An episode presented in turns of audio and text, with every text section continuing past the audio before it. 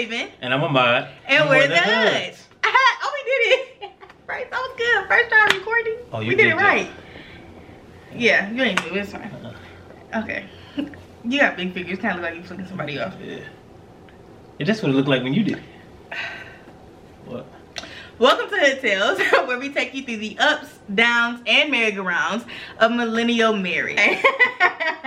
uh, today we're talking all about family of origin. Where you come um, from. Yes, where you come from and how that impacts each and everything really that you become in a way.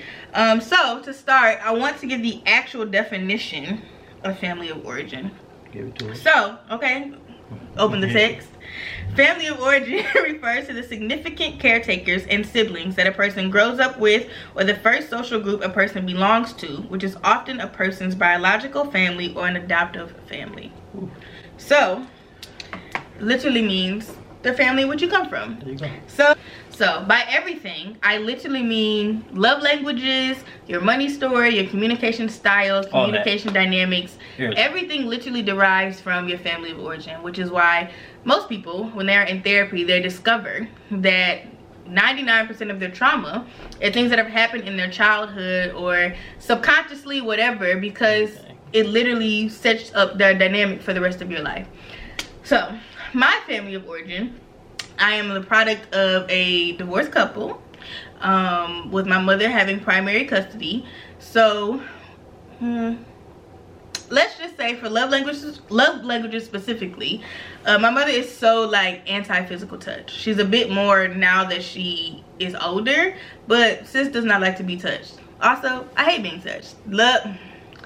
Physical touch is not one of my love languages. Um, it is not something that I need, but it is actually the exact reason why quality time is my number one love language. We spent time together. Like I would be able to sit on the couch with my mother and watch 40 episodes of Criminal Minds and feel love because we spent quality time together. Um, so that's one of ours. Another one will probably be the communication style. Um, my mother has always been a very open book with all of us, uh, with me and my siblings. Uh, there was never a topic that she didn't confront, ask questions about, bring up, all of the above for us. Um, and it's probably the same reason why I am Why the same are way I am. Yes. I am very Sure. straightforward, Totally. very open book. Um, there is no guessing with me about the way in which um, I feel at any point, no matter which way that may be. Um, so that would probably be part of my family of origin. So what would you say your family of origin is? Um, growing up, you know, like the love languages wasn't really a thing. Like how um my mama liked to be touched. So like that's why I'm a She's toucher. very I'm- physical touch. you know, what's good, Raven? How you doing, baby? Yeah. My face. You know, all that. Um my glasses. that's how that's why I am how I am because you know my mom was my road dog so I mean it is what it is um I would say uh like communication wise it was stuff was always swept under the rug Mm. and then even with uh if it wasn't swept under the rug if I if they said how they felt to one another it wasn't fully understood Mhm. therefore misinterpreted therefore the continuance of said behavior or you know whatever Mhm. that upset that person That's because they had to learn how to say what they need to say Come on now. respectfully. Huh? Check out it. episode three of Three. Tales, I believe is what we Three. talked about It's three of 'em. communication. it's episode three So mhm, check that out. So, it would it's still something I struggle with today to truly say how I feel because I coming up I never saw that um or was never expressed that the feelings of the male matter. Hmm. You know. So did that show you something that you didn't want in a relationship dynamic? Definitely. Because I always felt weak for feeling some type of way. Hmm. Therefore, I never expressed how I felt. Hmm. I still had it. I still have those same feelings. Mhm. So, You've overcome a lot though. yeah, you know, Mhm. trying, you know, why your boy in therapy.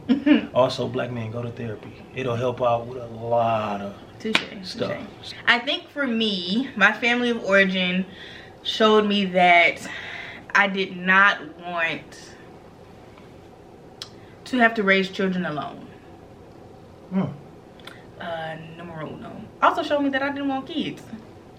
Hello. Hello. Um, but it it really showed me that I didn't want children alone, and that uh, societally and quite realistically, that when I choose to have a child, no matter if we choose to have one together, I am choosing to have a child. That I am choosing to be that child's parent full time for the rest of its life. Yeah. no matter what you do. Because i decided to birth out a child out of my body. That's true. um so that's numero uno for me. Um, for myself, um, my family dynamic definitely showed me that I wanted uh, children, but it it's also a gang of y'all too yeah, it's too many. Um, but it also showed me that I don't.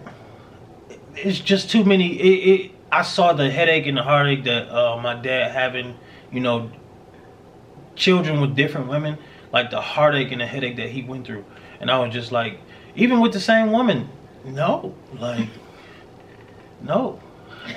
We'll see. Maybe. Maybe not.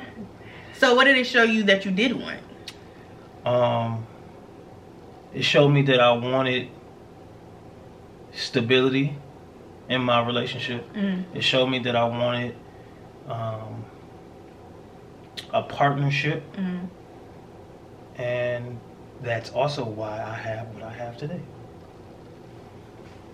okay period um uh, i think that my family of origin showed me that if i um ever did decide to have children that i wanted a village um Mm. because and not even children in general but like wanting a village like um my mother's the youngest of Six.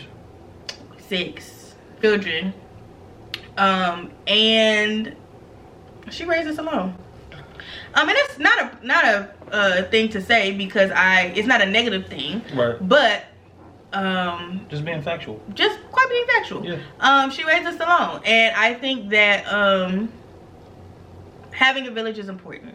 Um because she we ended up becoming my mother's friends which is not a problem right? Like my mama is my best friend. Like no it's my road dog. Shout out to you tanya.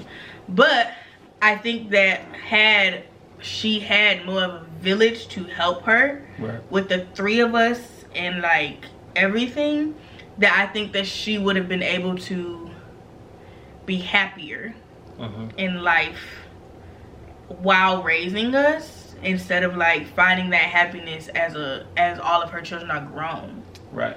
um because she would have had more support Right. um To be and able even to have a long time and yeah like i mean she only got a long time when we went to do visitation with my daddy yeah, so like that's real. That's, that's the only time she had alone time. We were there all of the time, 24/7, like never ending. Yeah. Um, so yeah, that would for sure be part of it for me.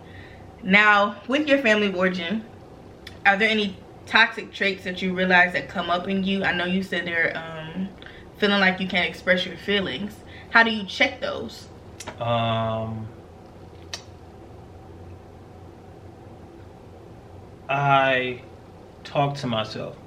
I ask myself questions. So if if I feel a certain way about, you know, something you did or something you said, Mhm. you know, I ask myself, you know, how you feel. Is that realistic? Well, your Uh, feelings are always realistic. No, I know. I'm saying like, um, Like, are you overreacting? Is that what you mean? thank you. That's Mm. exactly what I'm trying to say. And- or underreacting. yeah, you know, Both are possibilities. um, and I adjust how I feel, you know, that way. Also, I realized that I don't have to bring everything to you. Hmm. That's one thing that I realized. Like, from looking at my family of origin, everything doesn't have to be brought to the square. Some things can be handled within myself and just let go of. That's quite valid. that everything doesn't have to be a conversation Yeah. or Now- a confrontational Yes. situation. Yeah. Hmm. That's interesting. Um, I think for me, my parents didn't communicate. Like, like, but they also didn't necessarily have to. Like, I mean, they were divorced. I was six years old, Yeah. so it wasn't no. There was no in-house dynamic of the two of them. Right. And that makes sense. So there was no communication there. Outside of, But I think you know, because of that um and i've gotten a lot better at things that i definitely worked on because like I as i talked about in the money one like my mind got me is very strong but that took work to get there for me personally because i watched my mama always have it mhm. um and so for me i wanted to make sure that i didn't always have to Mhm. which is why i have no problem not taking care of anything like if that was the case you know what i'm saying like financially is what i'm saying like i have no problem not paying the bills out of my own income because i have grown to the idea that i don't always have to have it because i have someone who also has me Hmm. That's good. Hmm, thank you That's good stuff. Good job. thank you That's good. um Never thought about that. That's really good. No, seriously, like that's really the way in which I feel about it. Um, oh, so as a matter, do you feel like you blame your parents for the toxic traits, or is it a matter of just striving to be what we deem as more progressive or better than in certain areas? Like, do you feel like you blame them at all? Um, I did Mm. for a while. Um, because like growing up and being the only boy and the oldest boy, um, I took on a lot of things. So when I got in therapy, I realized that was something that you know was of my own doing. Like that was a choice to take on stuff. Like get that.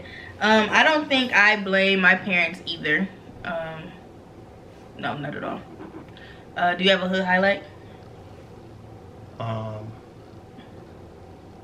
family of origin is where you start, but it's also up to you to do the work to be better than where you start. That's good. well, everybody say That's amen. the bit- bit Everybody dish. say amen. Amen. All hearts and minds clear. Hello. I think my hood highlight would probably be um, that it's okay to correct things that you think were mistakes um, without condemning. Um, you know, parenting is probably the craziest journey you could ever embark on because there's no manual. No. Um, and so I believe that our parents did the best with what they could, um, with what they had, you know, Yeah. and with with the knowledge that they even had at that time. So, Yeah, definitely. um, one thing, never mind. Um, I was about to be shady. I'm gonna leave it be. but my daddy could have done better. But I'm gonna leave that at that, um, because he could have done better. But, um. but that also goes back to his family of. But you know, hey, never mind. Yes, because things repeat. Okay, this is going really long. Okay, anyway. Uh, thank you guys for watching. This is Thank you, episode thank you, thank five. you. Five of them now. Uno, two, well, uno, dos, tres, cuatro, cinco. Cinco. I had to count. episode five. Thanks for watching. Um, Thank you, thank you, thank you. I love that, have nothing else. Bye. Thank you kindly.